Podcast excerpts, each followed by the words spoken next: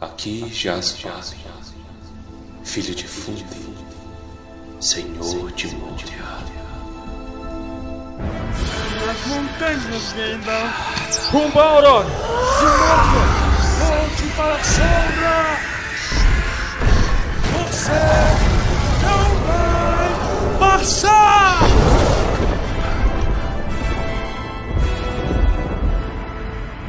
Almares, senhoritos e senhoritas, o meu nome é Pedro. O meu nome é Torres. E o meu nome é Baessa.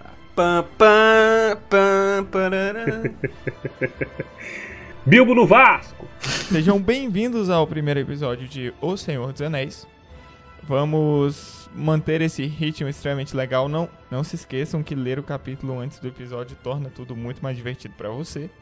E que se você não quiser ler um capítulo, ouve o podcast vai pro próximo e vida que segue.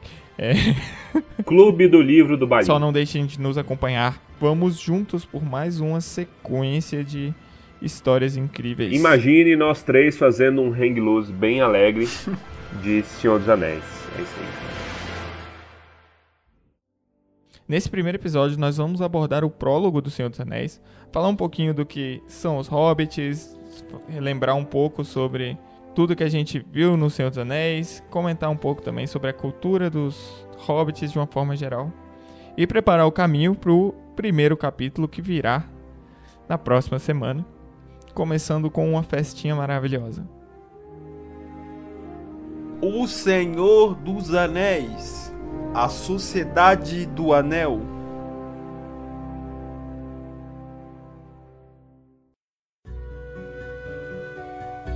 Vamos começar então falando sobre uma parte que em mais de 10 anos eu só fui reparar hoje. As pessoas têm o costume de pular o prefácio. E nesse nosso caso em específico, o prefácio, diferente de muitos livros por aí, foi escrito pelo próprio Tolkien. Cara, eu tenho esse péssimo hábito, eu não tenho paciência, e principalmente da primeira vez que eu li O Senhor dos Anéis, eu tava naquela ura bem tradicional, né? Gente, eu quero ver a história, quero ver a história, quero ver a história. Ai, que foda, foda, foda, foda, vai, Nazgûl, Nazgûl, vai, vai, vai, vai. Eu tava muito na pilha, velho.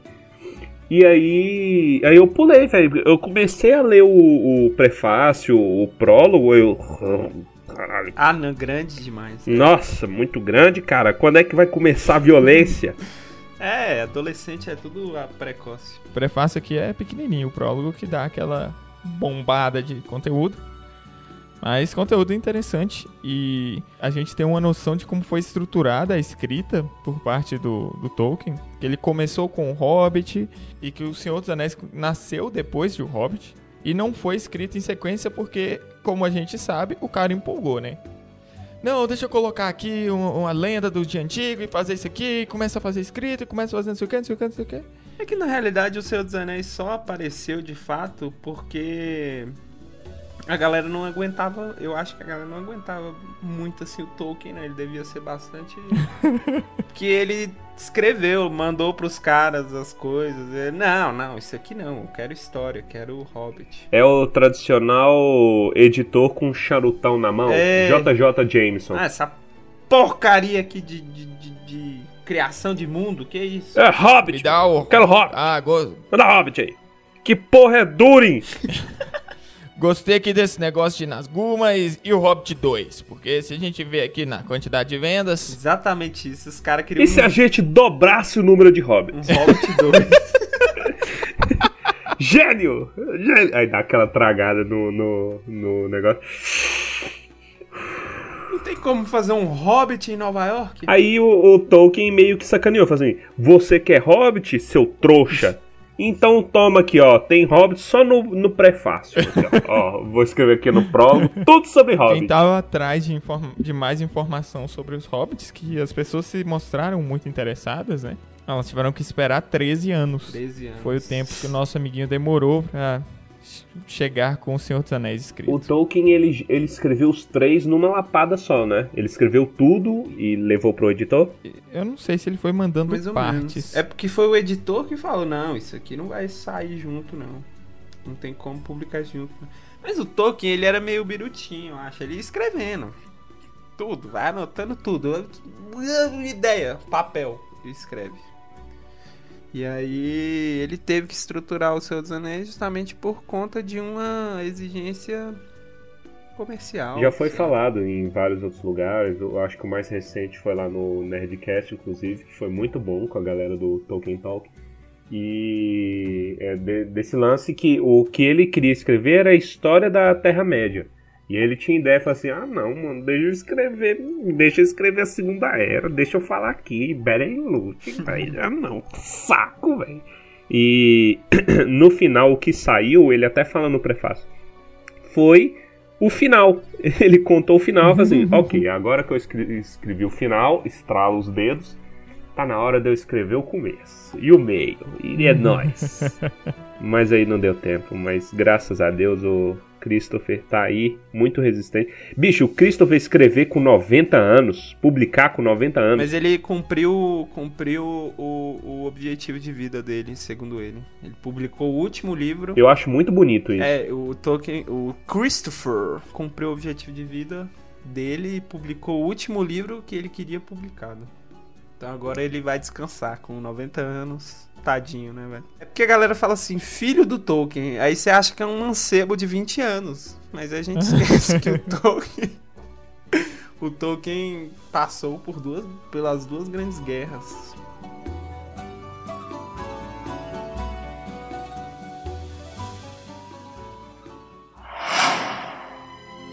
e um para o Senhor do Escuro em seu escuro trono, na terra de Mordor, onde as sombras se deitam.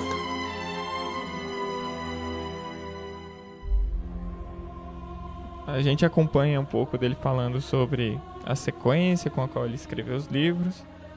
E tem uma parte muito divertida no que ele fala que é de fato a entrega do, do Senhor dos Anéis, em que muitas pessoas leram e que algumas gostaram e muitas não gostaram. É muito bom, na verdade. O Tolkien é muito bom, velho. Esse menino tem, tem futuro, velho. E é bom ele falar que, que olha, tá tudo bem essas pessoas não gostarem do que eu fiz. Muito provavelmente eu também não gosto das coisas que essas pessoas fazem ou que elas gostam. tudo bem, fazer o quê? Elas, É muito honesto, né, velho? Isso, é- isso é pra nossa vida, velho. Você tem todo o direito de desgostar do que eu gosto, porque eu também desgosto do que você gosta. Uhum. Ele era muito honesto nesse sentido e muito lúcido também. Lúcido. Por conta que ele reconhece que, tipo assim, grande parte da galera que odiava, que criticava, até dizer chega às obras dele, falava que era inútil, era uma galera pra, para a qual o tipo de obra que ele estava disposto a escrever seria, é, em termos gerais, fairy stories, né? seria lenda, mitologia, etc. Esse tipo de. esse gênero literário não ressoava neles. Eles não gostavam. O tipo, que, o tipo de leitura que eles respondiam era outro tipo de leitura que, coincidentemente, não interessava o Tolkien. Então ele falou: ah, tudo bem. O, o Lewis na- no- tem um livro dele é sobre histórias.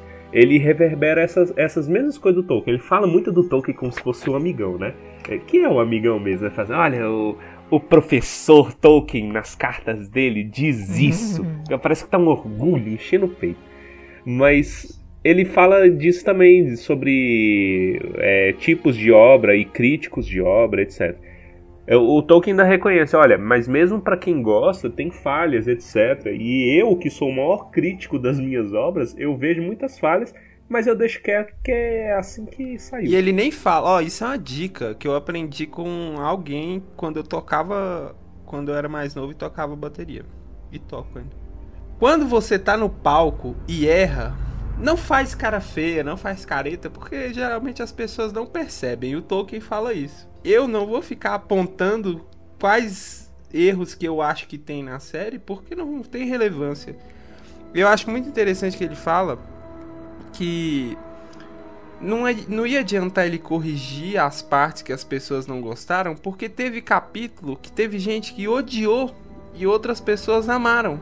E teve a mesma coisa aconteceu mais de uma vez, então não ia adiantar. Em geral, as coisas que ele, que ele aponta é, gente, tudo serve bem à história. Então tá bom, É, entendeu? Tá tudo ligadinho aqui, bonitinho. Ah, então tá ótimo. e uma Deixa coisa que todo mundo repete, mas que até o Torres, a gente conversando mais antes, na verdade a gente conversando na vida falou que No backstage. é no backstage que todo mundo repete, mas falta repetição. Que é a coisa Isso. do Tolkien não gostar de alegoria. E, Isso. e ele usa bastante isso no prefácio, que ele fala de aplicabilidade. Aplicabilidade é quando você, leitor, dá algum sentido para a obra. Uhum. A alegoria é um sentido que o autor deu antes de escrever. Então, o Tolkien não gostava disso. Ele gostava que a pessoa que lesse dá o seu próprio sentido para aquilo. O que faz todo o sentido. Até porque ele fala que se, se o livro fosse uma alegoria à guerra, por exemplo, porque houve um, foi escrita durante, durante esse processo, a sequência de elementos que ele dá para o caso de, de O Senhor dos Anéis ser uma alegoria da guerra é magnífica. E mostra como, cara, é, é realmente incrível. E a, a conclusão dele no final é: Nesse conflito, ambos os lados seriam considerados hobbits com ódio e desprezo. Sim. Estes não teriam sobrevivido muito tempo, nem mesmo como escravos. Cara, que. Não, eu amo esse, esse homem. Vamos bater uma salva de palma aqui, velho. O rapaz pô, é bom, velho. Esse capítulozinho aqui, esse parágrafozinho aqui, mexe com- muito com as pessoas. Botou o anel na mesa. É porque, assim, eu não sei se as pessoas sabem, as pessoas que talvez não, não têm muito aprofundamento no Tolkien, mas o Tolkien é um cara que passou pelas duas guerras de forma ativa. Na Primeira Guerra Mundial ele lutou, inclusive ele até fala que no final da guerra ele só tinha um amigo vivo. De todos os amigos que ele tinha, ele perdeu todos. E na Segunda Guerra, o filho dele estava na guerra. Então o Tolkien foi um cara que não teve uma vida muito feliz. E ele fala disso abertamente. Ele fala: ó, o expurgo do condado. As pessoas sugerem que o expurgo do condado reflete a situação da Inglaterra na época que eu terminava a minha história. Não é verdade. Esse capítulo é essencial para o enredo e assim foi previsto e assim é feito. Acabou. É, E, e ele ainda pega uns pontos e fala assim, gente, é lógico que as coisas pessoais da minha vida influenciam, mas não é grande. É, Eu entendo no sentido de, tipo assim, é, que a influência é na visão de mundo que ele tem. O Tolkien ele tem uma compre- compreensão do mundo ao redor dele que é, assim, sem igual, sabe? Muito boa. Não necessariamente quer dizer, ah, Inglaterra, a bomba, ah, não sei o que. Não. Só que isso moldou a visão dele de forma que ele tem uma compreensão. Olha, quando ele, ele até fala, quando ele era pequeno, a, não tinha cidade, não, não- mal, tinha, existia, mal existia carro. É, ele nunca tinha visto um carro. É, e aí a vilazinha que ele morava foi destruída depois de um tempo, sabe? Tudo pra dar lugar ao progresso. E aí, esse sentimento que ele tenta trazer à tona, olha, se isso acontecesse com outras pessoas, ele tem experiência. É um lance que reverbera numa frase do Gandalf que eu acho sensacional mais tarde, que é: "A mão queimada ensina melhor. O conselho sobre fogo que vem de uma mão queimada ensina melhor. Chega, chega mais rápido ao seu coração. Gente, é o que é. A história é o que é. Olha pela história. Se você quiser aplicar, é a sua liberdade. E isso é literatura na forma mais pura, velho. Isso é muito bonito. É as aulas de literatura do ensino médio inteiro. Que por sinal eu não concordo com muita coisa. Concorda sim, porque você era o preferido da turma. A questão é, eu nunca tive. Você não pode, você não pode, muitas vezes não, não lhe é dado o espaço para interpretar de forma própria o que você está lendo. Se você não repetir exatamente aquelas interpretações, não é válido. E é, uma, é um estado de arte. Eu interpreto aquilo porque aquilo é uma obra de arte. E isso diminui a, vontade das pessoas de, inclusive, consumir conteúdo. Porque você tem que consumir o conteúdo para chegar a uma conclusão específica e para provar pontos. Você não lê isso para você para você crescer e para você ganhar isso e para você ganhar conhecimento. Não, você lê porque você tem que provar os pontos x, y e z que lhe foram ditos e depois você tem que provar os pontos x, y e z que lhe foram ditos numa prova. É, eu acho que é o grande mal da, da nossa educação em geral, sabia? Que a gente regurgita muitas coisas, é, sempre a gente regurgitando as coisas que a gente vê na aula. por isso que o brasileiro em geral sofre muito com interpretação, que a gente não tem espaço para desenvolver isso às vezes.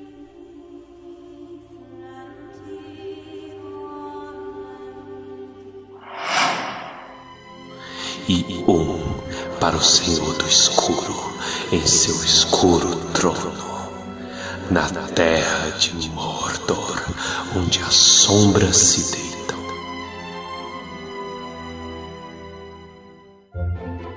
Inclusive, qual é o personagem mais foda do mundo? Do mundo? Do mundo. Do mundo do Tolkien. Qual o personagem mais foda do mundo? Eu acho a Galadriel. Galadriel. Eu acho o cara que morre na frente do, do Melkor lá, em uma poça de É sangue. Fingolfin. Eu acho o Fingolfin. Não, Fingolfin é meio presepeiro. Não. Não, verdade. Fingolfin, ele... Ele tem um, um- um- um conteúdo mediano, porque é pequeno. Deixa eu ver, quem que tem um conteúdo mais foda? Eu acho que os mais fodas são as árvores.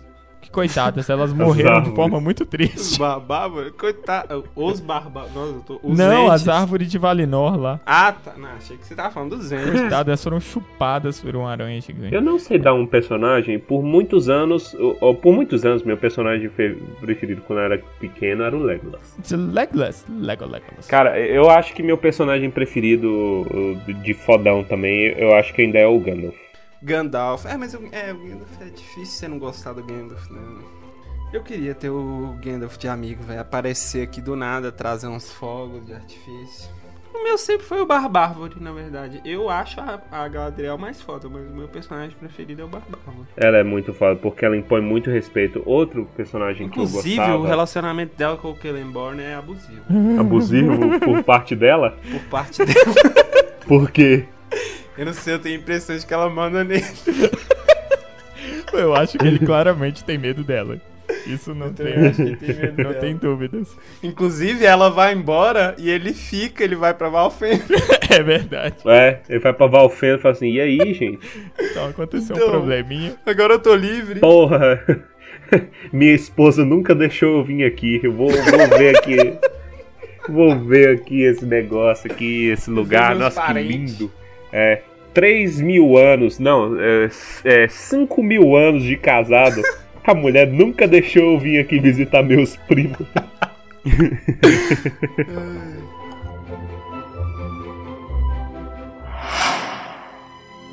e um para o Senhor do escuro em seu escuro trono, na terra de Mordor, onde as sombras se deitam.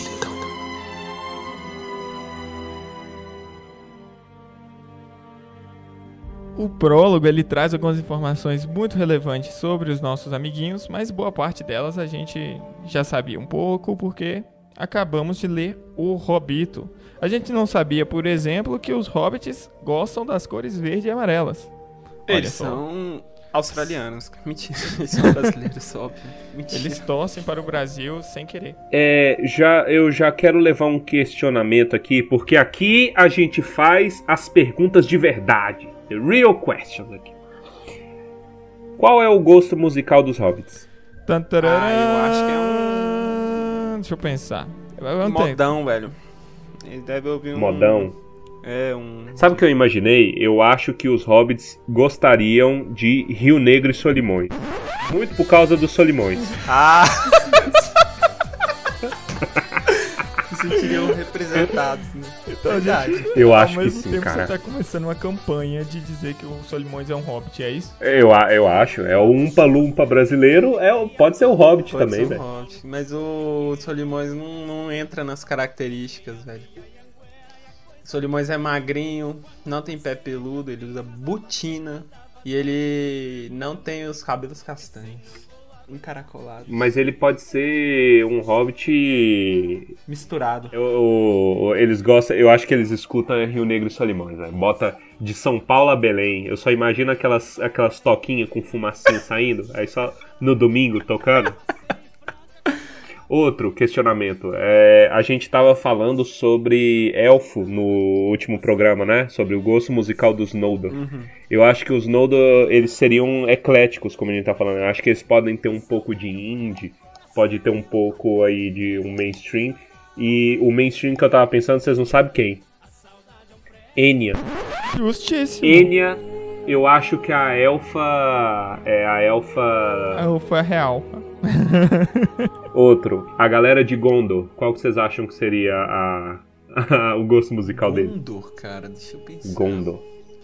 Porque Rohan, aí é. Rohan é, é botina na- no cocô de, É. de cavalo, velho. É um country mais pesado. Tipo um Alan Jackson. É, um country bem pesado. Agora Gondor. Gondor, eu acho que tem um quê do, dos dois. Porque os caras têm um quê dos homens. Então pegaria o lado mais mainstream, etc. E do, dos elfos, pode pegar aí um pouquinho do indie. Então eu acho que seria tipo assim. Do lado indie seria um Kings of Convenience. Eu gosto muito, inclusive. Do lado mainstream, talvez seria Queen. Ok. Motley Crue. Motley Crue é depois, mas um Twisted Sister. Hum.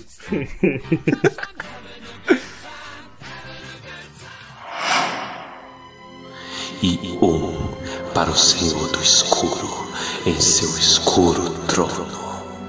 Na terra de Mordor, onde as sombras se deitam.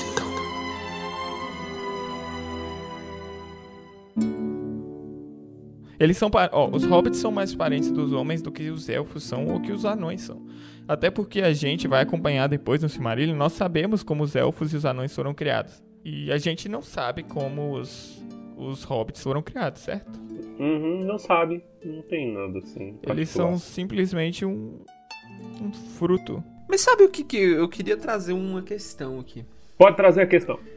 Do tamanho dos, dos hobbits. Os hobbits, eles têm um range de tamanho muito grande.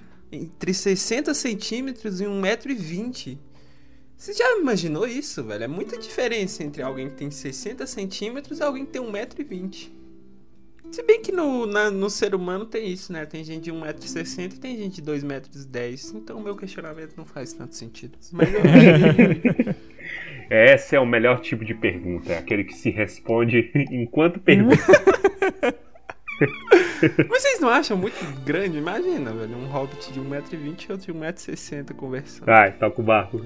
Então, aí ele, aqui no prólogo, ele traz informações muito mais desenvolvidas do que no Hobbit sobre os Hobbits.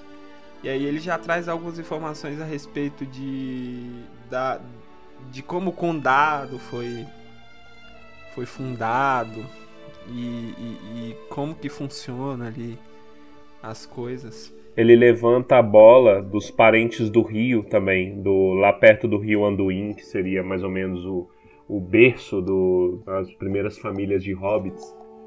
E ele levanta essa bola de onde ele veio, que vai ser importante depois. Os hobbits eles nunca tiveram esse costume de manter registros históricos.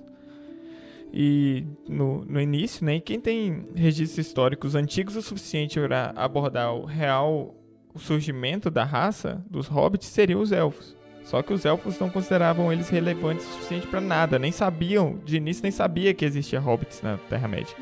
Então não tem esse tipo de informação. Aqui ele passa as informações a partir do momento em que é possível se ter do que aconteceu com os hobbits. Como eles desceram do Anduin, de como eles se separaram, se dividiram nas três raças, né? Que são os pés peludos, os grados e os cas calvas. E as diferenças físicas, as diferenças de gostos, as diferenças de locais de vida. Acho bom é porque o único registro que eles dominam com maestria é o registro de família, de árvore genealógica. Isso, eles Porque adoram isso. todo mundo tem que saber de quem você é filho. É cidade pequena na sua forma mais pura. Pra você ver, né, velho? Te- o Tolkien é, é- é da Inglaterra de, de- da década de 40 e ele tá descrevendo Minas Gerais hoje.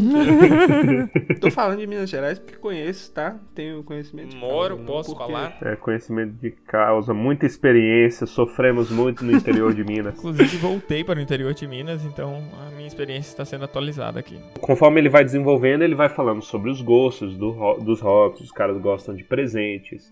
É, que mais? Ah, eles gostam Fala de, sobre de dinheiro, mas eles vivem muito bem sem. Não dinheiro, mas riquezas. Eles gostam de riquezas. Tipo assim, se eu tiver riqueza, bem. Mas se eu não tiver, tá bem também. Por exemplo, eu tenho pratos bonitos. Riqueza. Isso. Justiça. Eu gosto dos meus pratos. Mas se eu não tiver É. os meus pratos, eu vou comer num prato de madeira de boa. Importante é comer. Importante é comer. Eles têm seis refeições diárias, quando podem. Puta merda. Então, o condado, da forma como ele é estruturado ali, a forma como ele é mostrado, ele é dividido em quatro partes, que são as quartas. Então tem a quarta sul, a quarta norte, quarta leste, quarta oeste.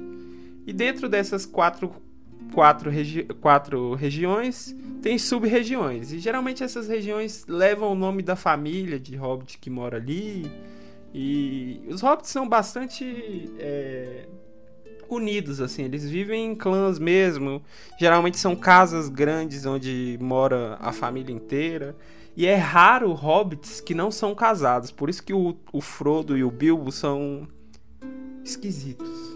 Porque eles não têm família, assim. Eles moram só os dois e são solteiros. É raro um hobbit ficar solteiro por muito tempo. Morar numa casona. É bem Minas Gerais mesmo, né? É, Aquelas morar casas que casona. tem avô, avó, mãe, tio, sobrinho, tudo morando junto. Filtro de barro.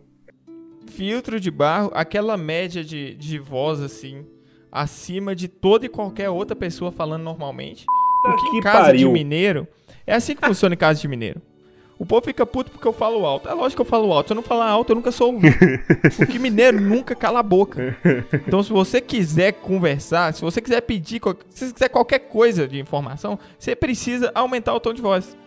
O resultado A disso sua sinceridade é medida pelo volume da sua voz. Exatamente. Então chega um ponto que tá todo mundo gritando.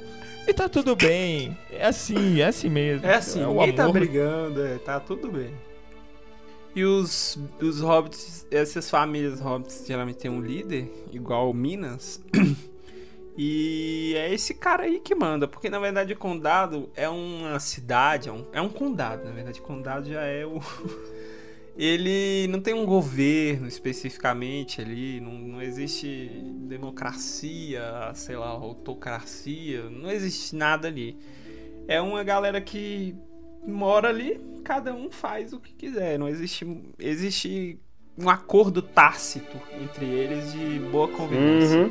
Reflete até o lance do, do que o Tolkien reverbera na- nas cartas dele. Ele fala: Olha, eu acho que não tem um governo ideal, não existe governo ideal. Porque esse lance de mandar na galera ah, é muito forçado, cara, não é pra mim não. Condado, na verdade, tem um tem uma figura de liderança que não é uma figura de liderança, que é o o, o, o, o velho Toque, que ele recebe um título que antes tinha alguma relevância porque decidia algumas coisas, ele era decidido a cada seis anos, se não me engano. Mas que hoje em dia a única coisa que ele faz é promover eventos e jantares e só isso. E no condado existem algumas profissões. O, o condado ele tem alguns funcionários que são funcionários do condado, que são os mensageiros, porque os alguns hobbits não sabem, não são letrados, não sabem escrever. Mas os que sabem escrevem bastante, trocam cartas entre eles e mandam cartas para os parentes que não, que não estão a um- uma certa distância. Então os mensageiros são os funcionários do condado que mais trabalham. E eu não me lembro. Você lembra quantos são? Não- Ah, não, mensageiro eu acho que é um pra cada quarta. Ou é a polícia? Eu acho que é a polícia. É, são três polícias para cada quarta. São 12, 12 policiais. Condestáveis. Você imagina que tipo de polícia deve ter? Condestáveis, mas os condestáveis eles lidam mais com animais perdidos do que com crimes cometidos. Você ima- você imagina, você imagina. Deve ser aquela polícia que pega a arma e atira com o cabo. Tadinho deles. Ah, é engraçado que eles, o Tolkien fala que eles não têm uniforme, porque eles não conheciam isso, mas eles usam uma peninha no chapéu. Olha que bonitinho. Você vê um, um, com- um hobbitzinho com a peninha no chapéu, ele é um condestável. Tipo aquelas imagens de doguinho que veste de, de polícia. Assim, Stop! it! Pare! Você viu um cara chamado Décio? Tá, deve estar procurando até hoje, Décio. Olha lá, os condestáveis, eles devem lidar com um caso de roubo de, de, de concreto com frequência, roubo de cimento. Cimento, tadinho. Mas é interessante que ele fala sobre a- as casas dos hobbits também no, no prólogo. Que. Smeals, que chamam as tocas de hobbit. Mas o no condado, apenas os mais ricos e os mais pobres moram em tocas. Que no geral as pessoas começaram a cons- os hobbits, as pessoas hobbits, começaram a construir em cima da terra. E eles vivem em casa de madeira, de É engraçado, é porque você pensa nisso que é, é aquele negócio que provavelmente todo mundo gostaria de seguir essa possibilidade. Mas em planícies não tem como, simples assim. Por isso o pessoal das planícies tem que fazer isso. E quem não tem dinheiro tem que se virar do outro jeito, porque pra você fazer uma casa desse jeito confortável, vai ser mais caro do que você fazer uma casa normal, confortável.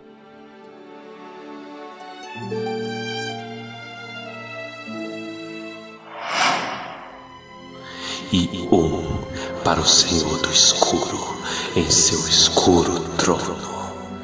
Na terra de Mordor, onde as sombras se deitam. Vamos falar sobre o achado do anel. O Achado do Anel, que foi o nosso querido. Vamos Hobbit. falar sobre o achado do anel. Vá e ouça os capítulos 1 a 20 do Hobbit, Isso. É. do Tumba do Galinha. A única coisa que acrescenta aqui é que o Bilbo contou para todos os outros seres sobre a história de uma forma diferente. Inclusive, tá escrito diferente no livro, no livro vermelho, lá e de volta outra vez, o livro vermelho do Marco Ocidental, que o Bilbo não roubou o anel, que o presente foi prometido a ele, como ele já tinha achado o anel, ele, falou, ah, é meu mesmo, e pediu pro Gollum levar ele até a saída, porque o Gollum não achou o presente. E o Gandalf acha essa escolha de palavras importantíssima. Sim. Ele vê, já, já bate o sininho na hora. Bim, ele fala assim, hum, hum, aí tem coisa. E aí que ele vai depois pesquisar e a gente vai explorar mais, porque tá nesse Isso. livro. Ele até acha esquisito como que alguém de tão boa índole, alguém tão gente fina, ia mentir sobre uma coisa tão mesquinha. É, e ele mentiu pra todos, para todo mundo.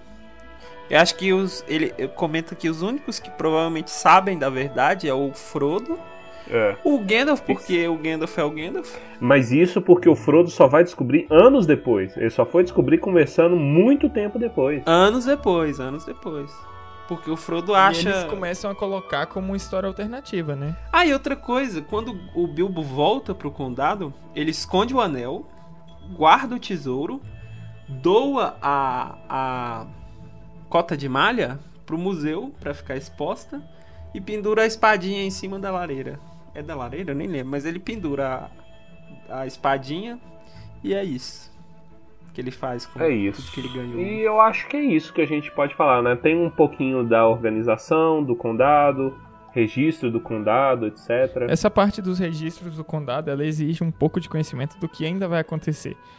Então é algo que é bom de ser lido até depois do depois de terminar o livro, voltar e ler essa nota.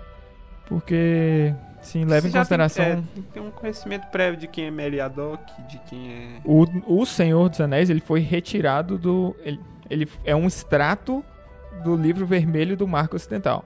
Da mesma forma como o Hobbit era um extrato do. Não, o Hobbit ele era de fato de lá de, de volta outra vez que o Bilbo tinha escrito. É verdade é que o Tolkien ele, é- ele era meio maluquinho mesmo, assim, eu fico repetindo isso porque eu tenho a impressão de que ele era mesmo.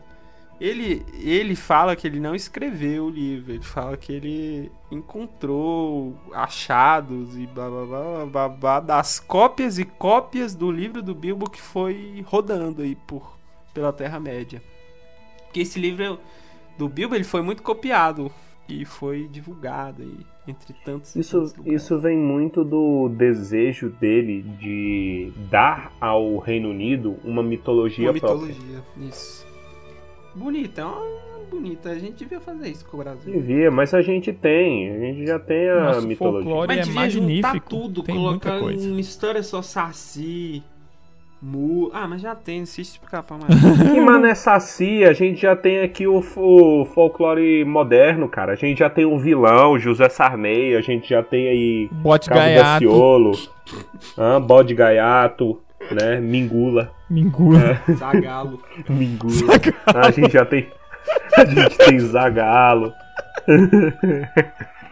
A gente já tem Zagalo, tem Marta, que Ronaldinho mais? Gaúcho, que é um... Ronaldinho Gaúcho, Você? putz grila. Ronaldinho Gaúcho é todos os tipos de seres mitológicos em uma pessoa só. Mano, eu tenho certeza Ele é que o Ronaldinho tipo, Gaúcho ele é o um Loki tipo- brasileiro, só que bonzinho, gente boa. Ele é algum. A gente tem Gustavo Kir, tem outro labrador brasileiro. Ele é mesmo. Sandra, Sandra Nemberg caindo, tem várias mitologias a respeito da Sandra Nemberg caindo, aquele vídeo é maravilhoso. vídeo é muito Bonner. bom. Serra Era pro- Comedor. um- Serra Comedor. Como Serra, como sua mãe. Tem uma. o- a criatura mais famosa na- da nossa mitologia aqui, que é o José Sarney. E José Sarney é o grande vilão. É o, o- o- É o Melkor. Grande do vilão. Quem é a Tumba do Cuca Baile. do Sarney? É, tem o Aule do Tumba do Baile, que é o Vem Tranquilo, o cara do Vem Tranquilo que luta com todo Você mundo. sabe quem que é eu quero primeiro. trazer aqui pra nossa mitologia? Que a gente Quem? nunca usou? Moisés. Não consegue, né? É verdade, olha aí, o Moisés seria, Não seria consegue. o quê? Ele é. Uma entidade da confusão, que causa confusão nas pessoas. O Moisés é chamado pra resolver conflitos, só que ele não consegue resolver. Isso, o arco-íro. o Ele criador do invoca um arco-íro. arco-íris na vinda dele.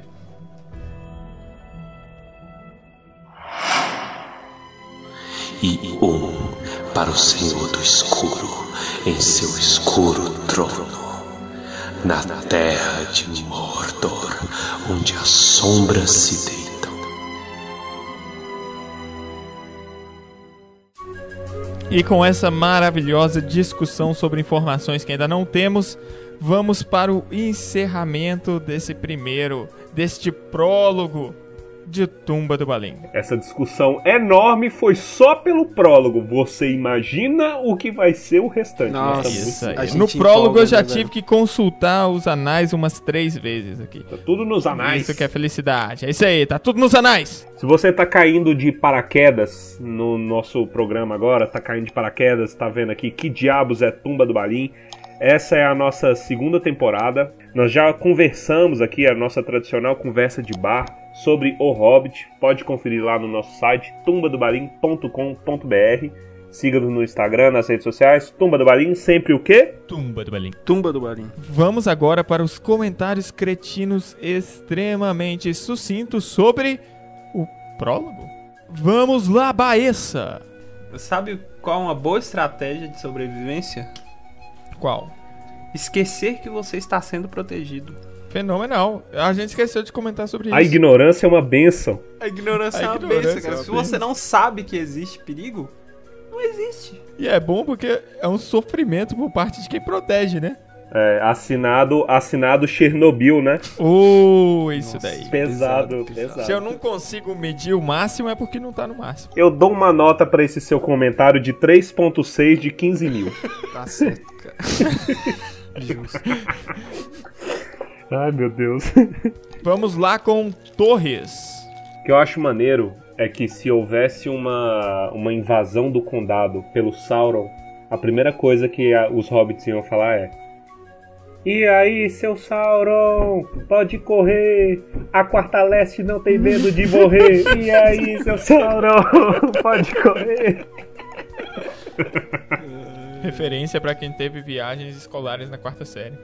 É, e quanto a mim, eu queria fazer uma pergunta. É, vocês sabem por que, que o livro chama Livro Vermelho do Marco Ocidental? Não. Não, É porque o livro é vermelho.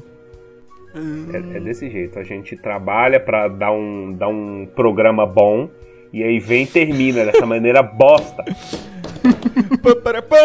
Pedro é o capitão óbvio, velho. Nossa, é o Capitão Cueca. A gente comentou muito sobre alegorias. E alegoria boa é só no carnaval. Valeu, falou. Agora, agora eu não consigo tirar a imagem do Tolkien com uma máscarazinha cheia de frufru. Todo sem graça sendo obrigado a usar assim, né? Com, com um pompom na mão.